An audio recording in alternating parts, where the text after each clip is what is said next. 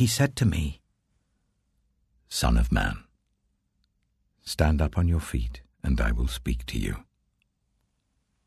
As he spoke, the Spirit came into me and raised me to my feet, and I heard him speaking to me.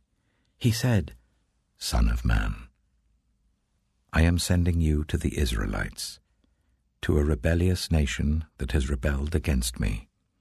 They and their ancestors have been in revolt against me to this very day. The people to whom I am sending you are obstinate and stubborn.